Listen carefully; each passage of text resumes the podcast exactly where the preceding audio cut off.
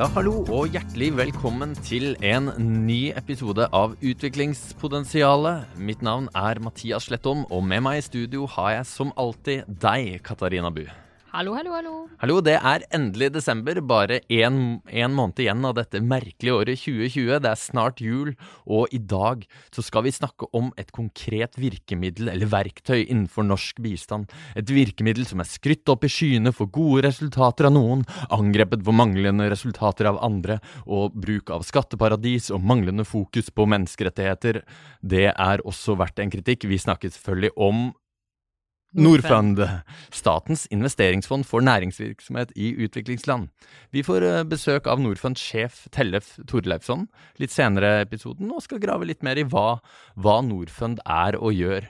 Um, jeg kommer på at eh, de fleste som kanskje har hørt nå, allerede sett hva tittelen på denne episoden er, så det var kanskje ikke like overraskende. Du bygde det opp med veldig crescendo i stemmen. Men, Hvorfor eh, jobber ikke jeg i vanlig radio? Men først skal vi ha et par eh, andre saker. Og Katarina, du har um, gått gjennom programutkastene. Ja, vi har vel Ja. Altså, vi har gått litt gjennom de begge to. Ja. Det er jo til sammen snakker vi oppimot uh, snart 1000 sider. Det er jo mm. lange programmer, men jeg har selvfølgelig ikke lest alle sidene i alle Nei. programmene. Jeg har konsentrert meg om eh, det som går på internasjonal bistand og utvikling. Ja, og bare sånn, Programmene vi snakker altså om eh, programutkastene for stortingspartiene for ja. stortingsperioden 2021 til 2025. Helt ja. riktig. Og de er jo utkast, eh, så mm. de er jo nå til behandling innad i partiene. Eh, men eh, fins på alle partienes eh, hjemmesider. Og vi skal ikke gå langt inn i alt. Men jeg tenkte vi skulle snakke om litt på noen av de. Eh, Arbeiderpartiet, la oss begynne der. De har listet opp eh, fem områder som er viktigst for eh, dem i norsk utviklingspolitikk på det de sier på 2020-tallet. Fem områder de vil jobbe med. Og det er kutte utslipp og bevare natur. Bekjempe ulikhet. Gi flere kvinner støtte til å bestemme over egen kropp. Stille opp med humanitær nødhjelp. Og bekjempe smittsomme sykdommer. Altså her har du mm. klima og natur, ulikhet, likestilling, humanitær og helse. Og det med helse er jo litt interessant, eh, fordi eh, det er jo ikke overraskende at de sier at det er et av deres fem eh, prioriterte områder. Men de nevner jo ikke utdanning. Og de mm. sier jo at de skal bekjempe smittsomme sykdommer. De nevner ikke ikke-smittsomme sykdommer. Mm. Og både ikke-smittsomme sykdommer og utdanning har jo vært to eh, hva skal vi si, prioritet og prioritet. Alt er jo prioritet i norsk utvikling og bistandspolitikk. Men eh, Erna Solberg sin regjering har jo hatt uh, utdanning som en veldig veldig viktig sak. Mm. Og de har også kommet med en handlingsplan mot uh, ikke-smittsomme sykdommer. Så det er tydelig at Arbeiderpartiet ønsker å, å skille seg litt uh, i, fra nåværende regjering. Da. Ja, det var jo første, jeg tror det var første meldinga til Børge Brende var utdanning for utvikling. Så det var veldig sånn fokus på utdanning da de kom inn i, i regjering i 20, 2013. Ja, og Erna Solberg har jo stått på ja. FNs talerstol og mange andre talerstoler og snakket mm. varmt om mm. utdanning til jenter spesielt. Mm. Um, ja, og så er de jo opptatt av rettferdig økonomisk politikk eh, ikke overraskende. Eh, de vil øke støtten til eh, arbeidet med skatt og kapitalflyt, kapitalflyt ulovlig kapitalflyt. Og nettopp da Skatt for utvikling. Det er jo et område som går igjen hos mange av opposisjonspartiene, at de mm. ønsker mm. å styrke Skatt for utvikling-programmet i, i, Norad. Mm. Eh, litt interessant, de sier litt om næringsliv og næringslivssatsing, men de nevner ikke samfunnsansvar og det å holde altså næringslivet eh, til ansvar. Eh, de har også dette som vi var innom i en tidligere episode, dette med å bygge opp en solidaritetspott eh, i utviklingsbudsjettet på minst fem milliarder for å bedre forholdene for mennesker på flukt. Ja. Men de sier jo ikke noe om hvor de pengene skal tas fra. Nei, det, det, har, de i, det har, de jo i, statsbudsjett, eller alternativt statsbudsjett for neste år òg. Men det er vel kanskje egentlig dette med å bekjempe smittsomme sykdommer som, som, på en måte er litt sånn overraskende, fordi trenden har jo vært at sånn jevnt over i verden så har vi nesten klart å bekjempe alle former for for smittsomme sykdommer. Dette var da før, før, korona, og nettopp derfor hadde jo regjeringen da som første land i verden la fram en, en strategi for bekjemping av ikke-smittsomme sykdommer. Så spørsmålet er om dette er en langvarig trend, eller om det er tenkt veldig på en måte valgåret 2021, og da er jo selvfølgelig bekjempelse av smittsomme sykdommer noe som står veldig høyt i, i Jeg tror fokus. dette, og Arbeiderpartiet skal ha all ære for å faktisk Det er en av de få partiene som faktisk prøver å gjøre en prioritering da, i sitt ja. program. De sier dette er fem områder. Eh, mm. Det er jo eh, Det skal de ha honnør for. Men ser man på hvordan verden ser ut der ute, så er det jo nettopp en dobbel byrde de aller fleste utviklingsland nå sliter med. Altså press på helsesystemer pga. smittsomme sykdommer. Det er jo ikke over for uh, utviklingsland med smittsomme sykdommer. Altså malaria, eh, tuberkulose. Alle disse fins jo fortsatt. Eh, korona kommer bare på toppen av andre smittsomme sykdommer, men de har jo også samtidig en stor byrde med ikke-smittsomme sykdommer. så det å se dette i sammenheng er jo åpenbart det mest mm, logiske mm, mm. og riktige. men sånn er det jo nå en gang, og de skal ha honnør for å, å prioritere. Og dette går jo helt tilbake til Jens Stoltenberg og sant, hele vaksinearbeidet, mm. som har vært kjempeviktig mm. for Arbeiderpartiet alltid. Men la oss hoppe videre til neste parti. SV, mm. kort fortalt, de vil eh, styrke alt som Fremskrittspartiet vil kutte. eh, det er eh, ja, eh, det er et veldig omfangsrikt eh, og godt program, vil jeg si.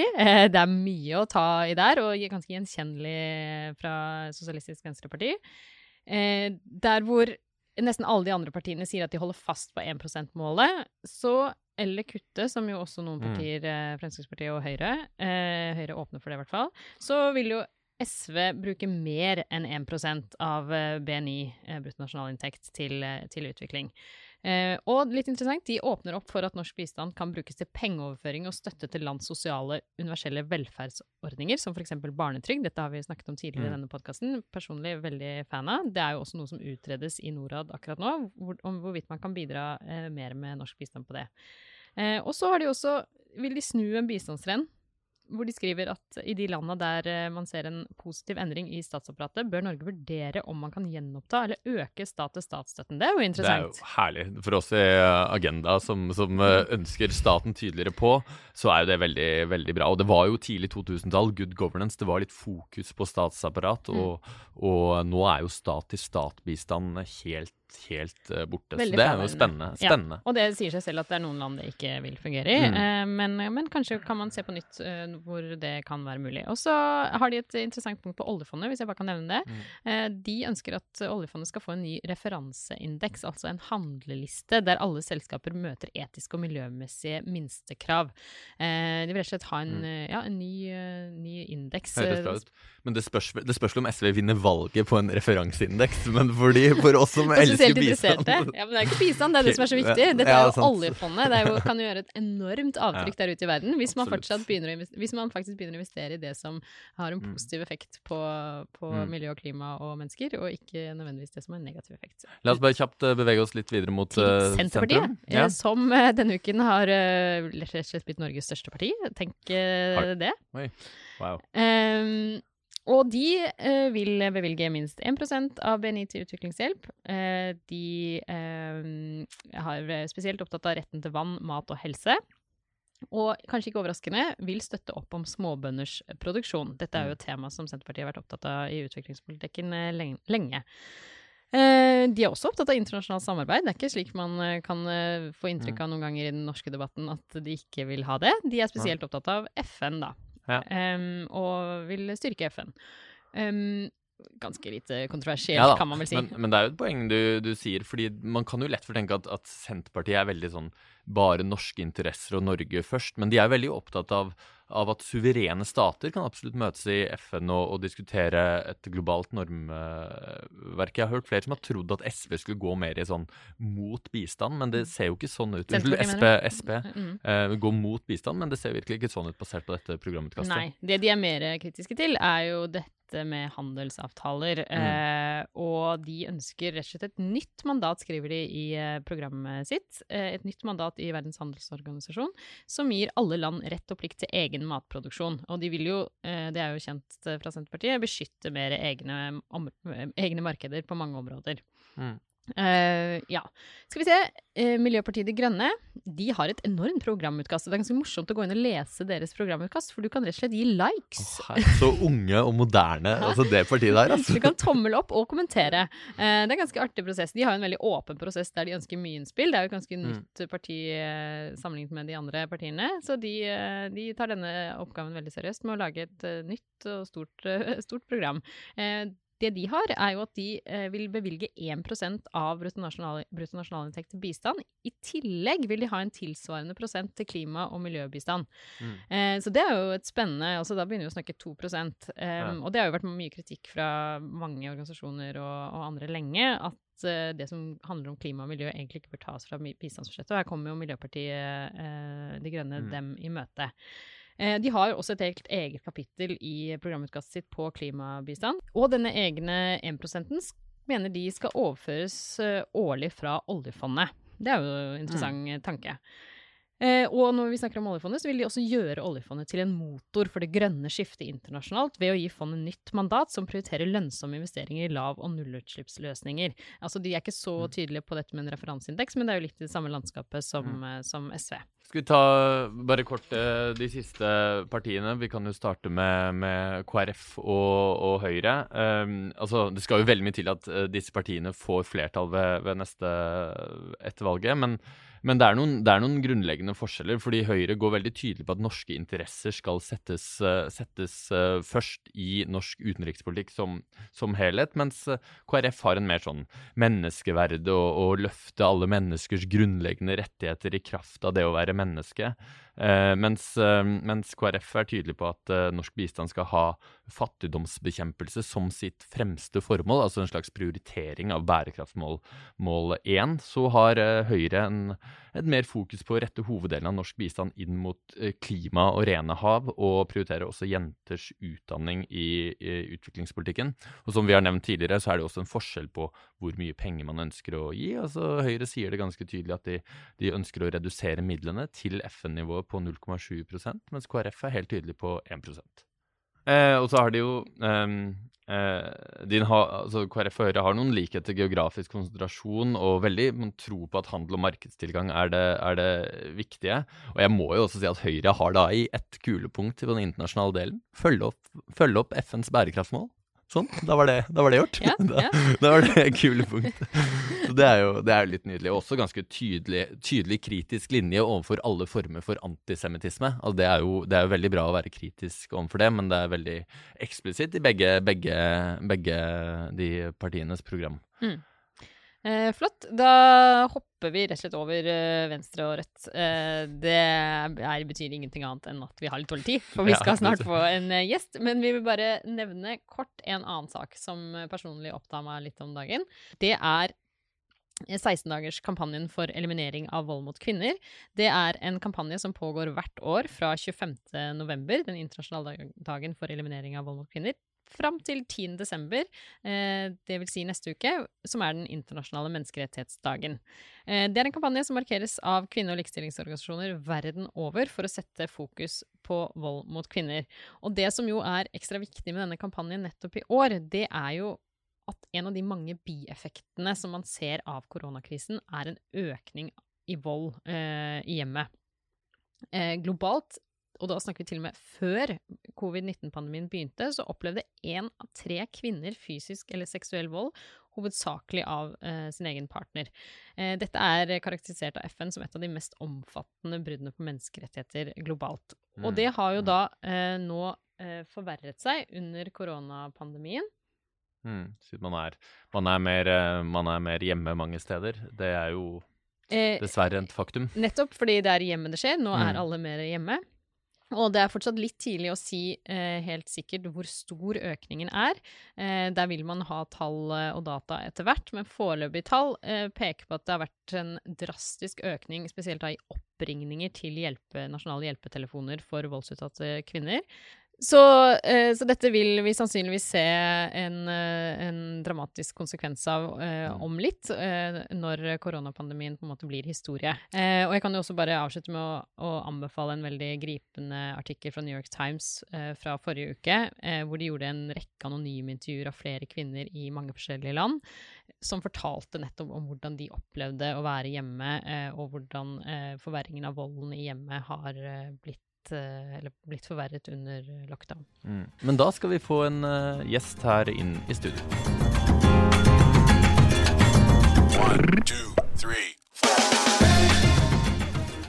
Da Da vil vi ønske velkommen til Tellef Torleifsson, som er daglig leder, eller CEO, i Norfund, Norges investeringsfond for næringsvirksomhet i utviklingsland. Velkommen, Tellef.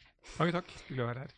Du eh, tok over ledelsen av Norfund for to år siden, etter å ha ledet et eh, privat investeringsfond. Og eh, det er vel riktig å si at du var et ganske ukjent ansikt i bistandsverdenen. Eh, hva vil du si har vært den største overraskelsen fra å drive med privat, såkalt venture-investeringer, eh, til å komme og drive med bistandsfinansiert fondsvirksomhet?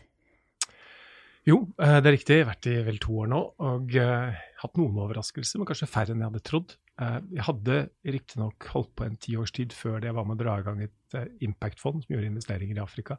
Så jeg jobbet med det på Si, som var i privat regi, men også hadde litt med ulike aktører å gjøre. Jobbet sånn sett med det ganske mye i noen år, så jeg var ikke helt ny.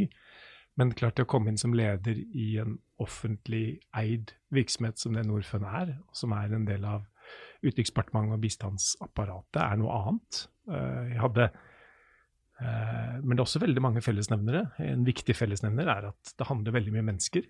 Eh, det å bygge nye bedrifter, jeg jobbet mye med teknologi, å få i gang ny virksomhet, nye bedrifter, handler primært om mennesker, mindre om teknologi. Og det gjør det også innenfor når du jobber i vanskelige land, så handler det kanskje enda mer om mennesker enn det det gjør her. Jeg, I forhold til det å være leder, så er det det å lede teknologibedrifter eller en såkalt venturevirksomhet, da er det ofte unge, motiverte folk som er insentiverte. Uh, og i en offentlig setting så må man utøve ledelse med bredere fasett. Så det, det er uh, å, å, lede på en annen måte. Men jeg er så heldig at det er mange flinke, utrolig motiverte, dyktige folk jeg jobber med. Så jeg har det gøy og trives med det jeg gjør. Og Norfund blir jo da omtalt som statens mest sentrale virkemiddel for næringsutvikling og jobbskaping i utviklingsland. Eh, kan du forklare litt hvordan eh, Norfund investerer og jobber, og hva Norfund-loven er? Ja, skal forsøke. Eh, altså Norfund ble etablert i 1997. Norfund er såkalt særlovsselskap, altså ble etablert da gjennom et eget mandat. Og I mandatet så heter det at vi skal bidra til å etablere virksomheter eh, som ikke ellers ville bli etablert pga. høy risiko, og med siktemål om å gjøre dem levedyktige og lønnsomme. Vi skal da fokusere på utviklingsland, kun jobbe i utviklingsland. Eh, det mandatet har man fulgt eh, trofast opp gjennom årene, og Norfund har blitt tilført midler over bistandsbudsjettet for å bygge bedrifter, og med mål om å skape arbeidsplasser og gjøre bedrifter i stand til å kunne betale skatt, og derigjennom bidra til å sikre sysselsetting, bedre folks levekår, og gjennom å gjøre det i fortrinnsvis gjennom privat sektor. Um, og Norfund har opp gjennom årene da vokst og etablert seg innenfor forskjellige områder. og eh, bl.a. mye innenfor ren energi, men også andre områder. Og fått en bra posisjon eh, i den perioden. Og å si bra posisjon, så går det på at man har lykkes både med å skape mange arbeidsplasser, med å eh, etablere mange kraftverk, særlig innenfor ren energi, hvor man også unngår CO2-utslipp. Men det var ikke det som var egentlig målet for Norfund når man gikk inn i ren energi. Det var utviklingsdimensjonen. Altså det å skaffe ren energi, det å skaffe energi, gjør det mulig for folk å kunne Eh, etablere bedrifter, kunne eh, ha skoler som fungerer, kunne ha sykehus, og være utviklingsdimensjonen rundt energi, som man har gjort mye med. Og nå har vi fire satsingsområder som vi jobber innenfor i det vi gjør i Norfund. Jeg vet ikke om vi skal gå inn på de. Gjerne det. Det er ren energi eller klima. Ja. Altså det er ren mm. energi som er det største beinet. Mm. Uh, og, og, det andre uh, sentrale elementet som vi satser på, er finansinstitusjoner. Der ligger banker, også mikrofinans og annen type finansvirksomhet, med tanke om at det å gjøre folk i stand til å ha en bankkonto, det å kunne spare, det å kunne unngå en ren cash-økonomi, og det å kunne gjøre det mulig å ta opp lån for bedrifter, at det er et utrolig viktig element i et lands utvikling. Eh, det tredje elementet er hva vi nå kaller vekstkraftige virksomheter. og Det går på investeringer fortrinnsvis i Afrika, men også gjennom fond, eh, som vi investerer bl.a. i landbruksvirksomheter, altså agri-businesser. Eh, og, og, også etter hvert industribedrifter, med siktemål om at de skal skape masse arbeidsplasser. Mm. Så har vi et fjerde bein som vi prøver å bygge opp, som er nytt, som gjenstår å se hva vi får til, og det kaller vi grønn infrastruktur. Og det går på resirkulering av avfall, det går på eh, vann og sanitære forhold, særlig inn mot byer. Mm. Er det noen av disse områdene som er hva skal jeg si, enklere å investere i og lettere å finne gode prosjekter enn andre?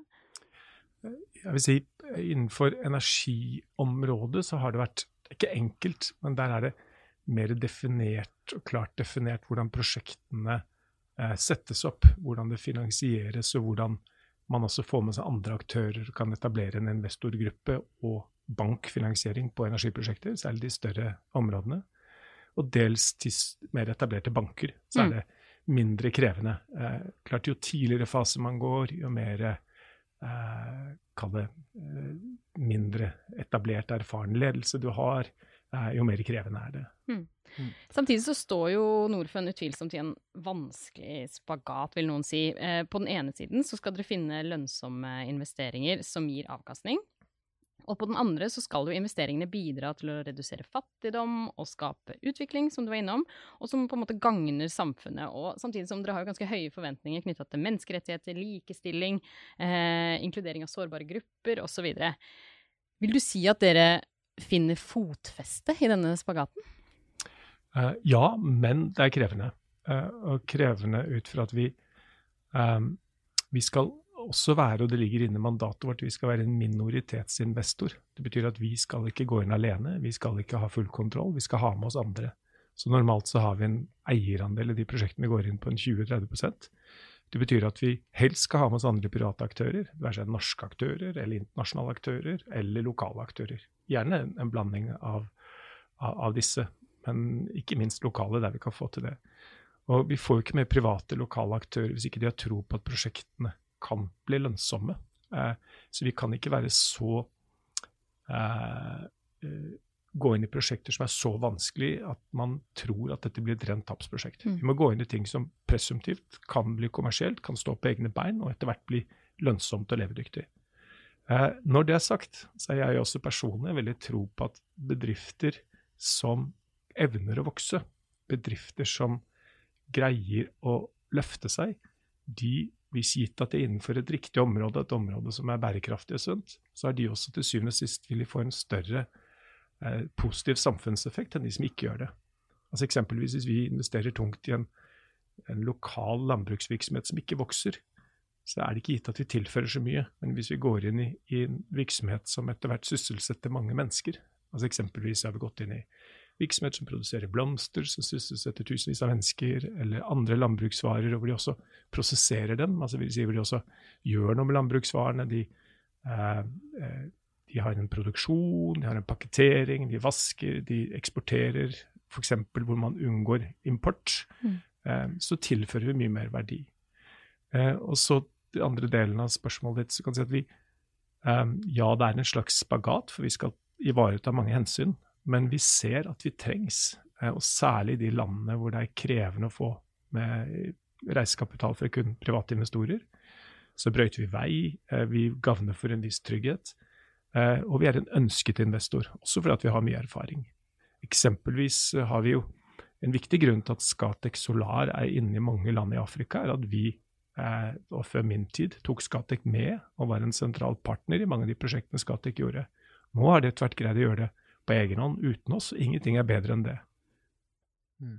Eh, en, en, kritikk eh, mot uh, Norfund som, som, har vært lenge, er jo dette med, med addisjonalitet. Uh, altså at man skal gjøre investeringer som private aktører ikke ville gjort. og og flere evalueringer, eh, bl.a. en som CMI, CMI gjorde på, på, oppdrag fra Norad, viser at det er en stor fare for at Norfund uh, utkonkurrerer andre, andre um, private aktører, og dermed ikke skaper den addisjonaliteten som jo er ønsket. Uh, hva tenker du om en sånn kritikk? Altså, jeg er veldig uenig i den delen av kritikken som går på at vi utkonkurrerer private aktører. Det ville være hvis vi kom med finansiering på helt andre betingelser, satte mye lavere pris. Men vi investerer jo sammen med andre private aktører. Så den delen av kritikken er jeg helt uenig i. Men eh, det kan alltids reise spørsmål ved prosjekter når vi også skal ha med andre, hvor addisjonelle altså addisjonelle betyr at vi våger der andre ikke tør, eller at vi eh, går inn i Vi velger å se det som at vi går inn i land eh, eller innenfor sektorer eller faser hvor det ikke uten videre lar seg gjøre reiseprivat finansiering. Eksempelvis Mosambik, hvor det var et prosjekt som vi ble kritisert av Kristian Michelsens institutt, som evaluerte oss på var vi der tilstrekkelig addisjonelle. Eh, altså tilførte vi ekstra verdi. Eh, og vi mente det, for vi gikk inn i 2014-2015 inn i et område i Mosambik som var preget av borgerkrig, hvor det var vanskelig å reise privat kapital. Mosambik er det stor usikkerhet rundt om du greier å sikre interessene dine. Um, og vi var opptatt av å bidra til å få en lokal underleverandørindustri opp å stå, etter hvert som vi skulle bygge ut gassfelt i Mosambik. Vi var ikke involvert i gassen, men vi ønsket at du skulle få en lokal uh, At de lokale skulle også nyte godt av en råvarevirksomhet. Og så kan man alltid i ettertid peke på var det tilstrekkelig, var det ikke, hvor addisjonell var man? Eh, hva tilførte vi, hva tilførte andre? Men det er en vanskelig diskusjon. Altså, du kan ta et lokalt eksempel. Altså, hvis man styrker politiet i Oslo, og kriminaliteten synker i Søndre Nordstrand, og man samtidig bygger ut ungdomsklubber, er det ungdomsklubben eller er det politiet? Altså, hvem er det som tilfører hva? Og Litt sånn er det vi også. at Det, kan, det er litt hvilke øyne som ser. Eh, men det er ikke tvil om at i det prosjektet i Mosambik så hadde ikke vi fått opp å stå hvis ikke Norfund hadde kommet i den fasen. Mm. Noe annet Norfund har måttet tåle mye kritikk for, er at dere kanaliserer eh, noen av investeringene deres gjennom skatteparadis. Eh, og da kanskje spesielt til Afrika, hvor det går gjennom eh, Mauritius. Eh, og da antar jeg at du vil eh, svare nå noe med at afrikanske land har svake bank- og rettssystemer. men kan du likevel forstå de som mener at ved å bruke skatteparadis, så legitimerer dere et system som bidrar til å holde fattige land i fattigdom? Først bare si at det å jobbe aktivt for å bidra til å sørge for at skatteinngang skjer i det landet hvor virksomheten eh, driftes og opererer og sysselsetter mennesker, det er veldig, et viktig mål for oss. Det er også en sentral del av våre utviklingsmål at vi bidrar til lokal skatteinngang. Og eh, i fjor betalte virksomhetene våre noe sånt som 14 milliarder i skatt, og vi investerte eh, ca. 4 milliarder eller 400 millioner dollar i nye prosjekter. Så det, vi bidrar til at det genereres mye skatt. Men ja, vi investerer gjennom en del tilfeller gjennom Jeg liker ikke ordet skatteparadis, men tredjeland. Og Grunnen til at jeg skiller mellom skatteparadis og tredjeland, er at det ligger en sånn odiøs eh, klang over skatteparadis. Eh, fordi at det har skjedd et skift på det området. Eh, det, har, eh, det, er vel 160 land i verden som har undertegnet en konvensjon som går på at man har vært opptatt av at en del av disse landene som gjør det enkelt å registrere selskaper, at de skal ha full åpenhet. Og vi investerer kun gjennom land når vi gjør det, som har et undertegn på de konvensjonene, at man skal ha åpenhet om hvem man investerer sammen med, og hvordan selskapene er satt sammen, og hvem som er med.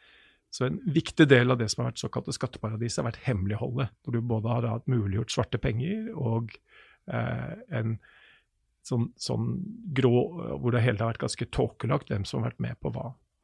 Eh, ja, vi må gjøre det i noen situasjoner hvor alternativet er at det rett og slett ikke blir investert.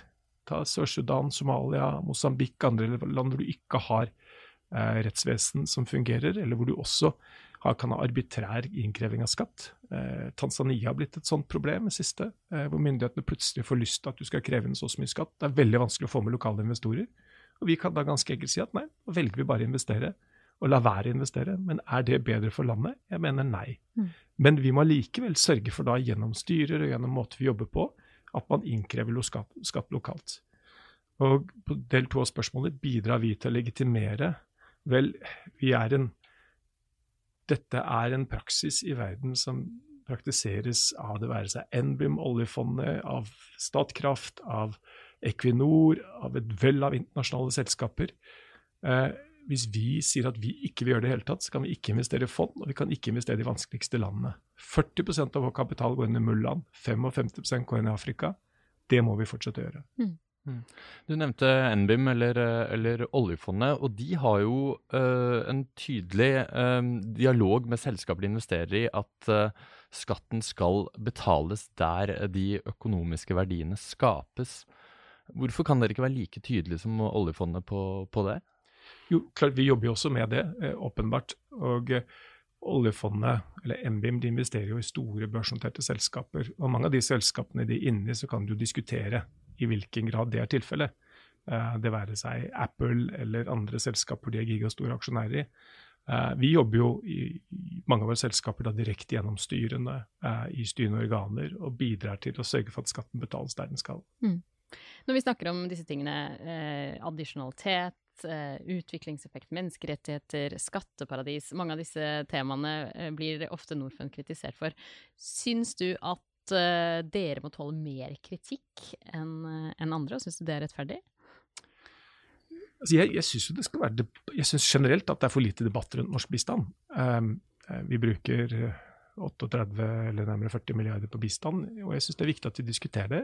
og jeg synes Vi som, uh, vi mottar jo da ca. 4% i året av norsk bistand, bistandsmidler. så det er jo ikke sånn det er jo ikke sånn at alt overveiende av det vi har av bistand, går til Norfund. Eh, men, men vi har betydelige ressurser, og jeg syns det skal være en debatt rundt det. Det er jeg helt med på. Men det er synd at den bare penses inn på disse områdene hele tiden. Eksempelvis så har vi nå lykkes å resirkulere masse kapital. Vi har solgt SM Power. Vi har, vi har fått tilbake over 10 milliarder kroner. Eh, det kan vi reinvestere og, og, bruke flere ganger. Det er hyggelig om man også får fram det unike ved Norfund, nemlig det at vi kan bruke pengene flere ganger.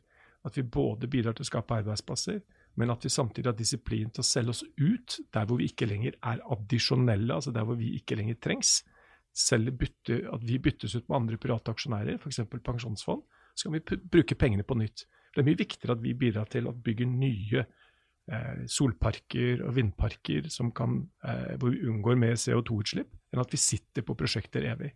Så jeg er opptatt av at vi er mest addisjonelle vi gjør en størst forskjell når vi går inn tidlig, der hvor det er vanskelig for private investorer å være med. Og Nå eksempel, er det mange store fond som gjerne vil investere i ren energi, men vi vil samtidig gjøre det helst uten risiko, og helst ikke i land som er vanskelige. Og, Der spiller vi en viktig rolle. Nå kan vi gjøre det i større målestokk. Så Jeg skulle ønske at vi også fikk fram sånne ting, og ikke bare de mer sånne eh, spisse diskusjonene rundt alle disse vanskelige ordene, addisjonalitet osv. Mm. Men dere, ja, du har altså et salg på, på over 10 milliarder kroner, og likevel så får dere jo da um, 1,7 milliarder over uh, bistandsbudsjettet. Uh, kan det bli litt for mye penger til, til Norfund? Klarer dere å bruke, bruke, de pengene som kommer da over bistandsbudsjettet, godt nok? Ja, Jeg er ikke så glad i ordet 'bruke penger'. Det er ikke så vanskelig. Nei, investere på en uh, god nok måte, da. men, men um, ja, eh, vi skal greie det. Og um, vi har uh, jo bygget opp et bredt nettverk av partnere. Vi har mange som vil ha oss med. Uh, vi, uh, særlig på energiområdet så er det altså, Verdensbanken mener at man trenger 900 milliarder dollar bare innenfor vind og sol investert over de neste årene fram til 2025 for å unngå økte utslipp i seg selv, ikke for å redusere CO2. Det er enorme behov der. 1 milliard dollar for oss er en av de 900. altså det, det, er bra, det er flott. Men det er ikke sånn at dette er så gigastore penger, så de er ikke behov for, de får vi ikke satt i arbeid. Det er mer hvordan vi skal gjøre det, og hvordan vi skal gjøre det på en mest mulig effektiv måte. Og Jeg mener jo også at det er jo veldig mye fokus på lokalt hva vi skal gjøre for å unngå uh, global oppvarming gjennom lokale tiltak. Det er bra, det. Vi skal fortsette med det. Men vi må ikke glemme at vi kan få mye større effekt av å bruke de pengene i den fattige delen av verden enn å gjøre det lokalt. Mm. Og i deres nåværende strategi, og nå har du vært litt innom det, så er jo da ren energi og grønn infrastruktur eh, to av de fire investeringsområdene. Um, og jeg har hørt deg snakke tidligere også, eh, veldig engasjert om klima. Eh, vil du si at klima har kommet høyere på agendaen eh, med deg som sjef eh, i Norfund? Ja, jeg tror det, men kanskje også fordi at stadig flere av oss ser at det er en sammenheng. altså at De mest fattige landene er også de mest sårbare for global oppvarming. Eh, og det går også på klimamitigering, altså det å gjøre tiltak som gjør landene bedre i stand til, og næringen, f.eks. landbruk, da, bedre i stand til å greie å håndtere global oppvarming, tørke, flom osv. Så, videre. eh, så det er også områder vi ser på hvordan kan vi hjelpe landbruk f.eks. til vanningssystemer, eller til å demme opp for flom for å velge eh, ulike planter og ulik måte å dyrke på som gjør det mer, mindre sårbar osv. Så, videre. så det går også på det eh, elementet, eh, er en viktig del av det. Men jeg tror også det ser generelt i norsk utviklingspolitikk at det er flere og flere som snakker om hvordan kan den gjøres grønnere, eh, og at det går an å ha to tanker i hodet samtidig. Jeg mener at det å investere i ren energi i u-land er en vinn-vinn-vinn. Og det jeg mener med det, er at det er en vinn ved at folk får tilgang til elektrisitet eh, og stabil tilgang til elektrisitet er utrolig viktig for utvikling i et land. Det å miste strømmen flere timer om dagen eller ikke ha strøm gjør det utrolig vanskelig å drive en næringsvirksomhet. Eh, og vi gjør mye f.eks. innen distribuert kraft, hvor millioner av mennesker sikres tilgang til strøm. Eh, og det andre er lokal forurensning er ikke et digent problem. I mange større byer i den fattige del av verden så er lokal forurensning sånn at det er farligere å leve og puste enn å røyke. Og det tredje er jo dette med global oppvarming. At det er jo åpenbart noe som angår oss alle, selvfølgelig, men ikke minst den fattige del av verden. Tellef Tore eh, takk for at du kom til Utviklingspotensial.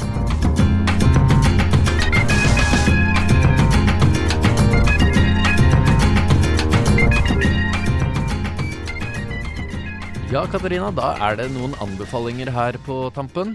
På tampen. Eh, jeg har lyst til å anbefale noe så sært eh, og nølete som en forelesningsrekke hos London School of Economics, LSE. Å, min gamle skole. Ja, Ja, ikke sant? Ja, Det ser du. Da ble jeg glad. Eh, det er en forelesningsrekke som har eksistert en stund, men som i høst nå da eh, foregår digitalt og legges ut på YouTube etterpå, sånn at alle i hele verden kan eh, se den. Det heter Cutting Edge Issues in Development Thinking and Practice.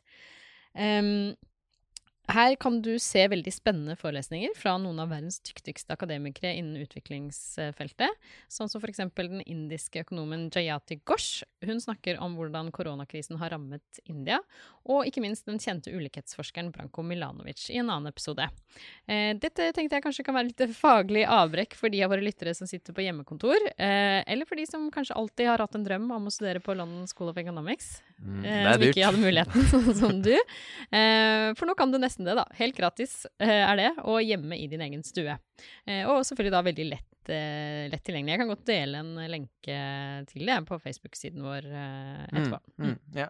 Eh, Hva med deg? Ja, nei, jeg skal anbefale en internettside, fordi Norad og UD har akkurat lansert eh, portalen eh, bistandsresultater.no. Det er rett og slett en, en, eh, en samleside for, for de norske avtalene. Så det er virkelig for dere bistandsnerder der ute. På denne siden skal man klikke seg inn på intet mindre enn 2224 prosjekter i 104 land, gjort med 1040 unike partnere. Altså det er en oversikt over alle, alle partnerne for norsk bistand, og da den høyeste partneren på 1,7 milliarder, Norfund, som vi nettopp hadde her i studio. Så her kan man klikke seg i vei, og det er moro også, vet du. Du kan, du kan gå inn på sektorer og finne bestemte avtaler. Eksempel, hva var det Care Norge fikk penger til i 2019? Men du kan også gå inn på verdenskartet foran deg og finne et bestemt land, eksempel i 2019, Burkina Faso, der var det 52,3 millioner norske kroner som ble øremerka til, til, til dette landet. Så klikke deg videre og se at 1,5 million av disse ble brukt på offentlig forvaltning. Så vi i Agenda elsker jo at offentlig forvaltning styrker, så da kan du, da kan du Jeg tar det på en gang til. Det ble litt for mye. Vi elsker ikke at offentlig forvaltning styrkes, vi. Nei, jo, det er jo bare sånn offentlig Jo, det er jo vel. Nei. Ok. Um, offentlig, ja. Uh, så dette er en, en kjekk liten Ja, jeg tar det igjen.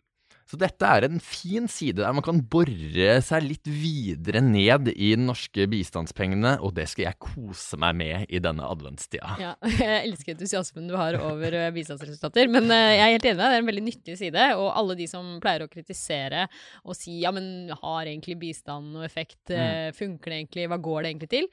Nå kan de klikke seg inn her og finne ut av det helt selv.